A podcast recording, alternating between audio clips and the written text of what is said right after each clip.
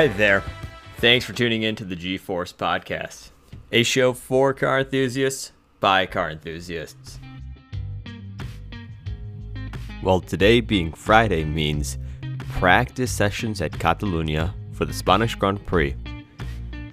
While you're getting prepared to enjoy some great Formula One action over the next few days, make sure to also go listen to our episode on the preview of the race, as well as a recap of last week's race. Now, seeing that we're at the end of the week, it also means we're at Ferrari Friday. So let's celebrate that in today's episode. Ferrari as a brand really needs no introduction.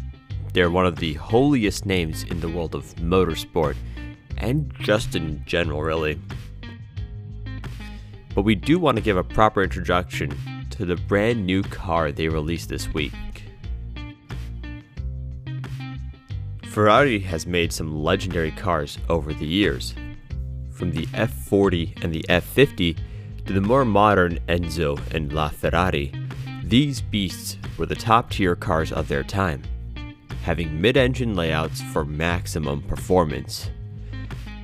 Although these are proper beasts, Ferrari got its start and has its roots in a different style of car front engined, rear wheel drive grand touring racers. See, when Ferrari started building their own cars, they were building cars to race at the track and then producing similar versions to sell for normal road use to help finance the racing. Thus, these road cars have most of the performance of the track cars, and the track cars had some of the practicality of the street cars. That's how Ferrari ended up building a long line of front engined V12 powered racing beasts that could also double as road cars. The most legendary of these front engined V12 Ferraris was the 250 GTO. Arguably one of the most famous and most sought after car models in the world, the 250 GTO dominated on the track back in the 60s and then has since dominated the auction block commanding prices well over $40 million. Since the 250 GTO, there have been dozens of other front mounted V12 GTs from the Scuderia. From the late 90s to now, Ferrari has actually done a mid cycle refresh for these V12 cars, introducing brand new platform in one year, and then a few years later, instead of introducing a brand new additional platform, taking the existing current version and creating a special edition. This new version would get a slightly new name, but would get more power and more performance over the so called standard version. Now, the first example of this was the 550 Maranello and the follow up version, the 575M. Then there was the 599 GTB and the follow up GTO Limited Edition. For these cars, both used essentially the same engine block as the Enzo. The GTB and the GTO were both very significant for Ferrari. The GTB was the last V12 car to come with a manual transmission from them, and the GTO was a shift in focus to producing limited runs of these V12 refresh versions they only made a claimed 599 of the GTOs, and they were more hardcore performance oriented versions of the GTB, whereas the 575M had been a road going focused car, but still had some performance and some luxuries. The GTO really went a little bit more towards the performance side and less towards additional luxuries. After this, Ferrari launched a brand new platform, the F12 Berlinetta as the successor to the 599 GTB and GTO. The F12 then finished off its production with the special edition F12 TDF. Like the 599 GTO was to the GTB, the F12 TDF was a more hardcore version of the F12 Berlinetta, and it had a limited run of 799 units. The last of the F12 TDFs rolled off the production line around the time the replacement for the F12 was introduced and starting to be produced. that's where we are currently. The current flagship V12 car from Ferrari is the 812 Superfast, and then the more recent version, the convertible option, the 812 GTS. And then this week, we got to properly see the new special edition version, or more correctly, both special editions. So, a few weeks ago, Ferrari teased us with some pictures of this special edition hardtop of the 812, but now it's officially released, along with a Targa top version. Together, they are the 812 Competizione and the 812 Competizione A. Here's the basic breakdown Ferrari took their 812, stripped out some weight, upgraded all the performance parts, and added power. Oh, and noise. So basically the same recipe they used for the 599 GTO and the F12 TDF. Let's start with the weight. The Competizione shaves bits of weight from the so-called standard 812 Superfast from pretty much everywhere they can. For example, the back window glass is a little bit thinner than on the standard 812. And even the engine weighs less than the 812s, with more titanium used for the internal components. All these changes lead to about 80 pounds worth of weight savings. From there, Ferrari changed the overall aerodynamics as well, partly to make the Competizione stand out, but mainly to help airflow around the car a lot more efficiently. New intakes at the front and the diffuser design in the rear help improve cooling efficiency as well as downforce efficiently, respectively.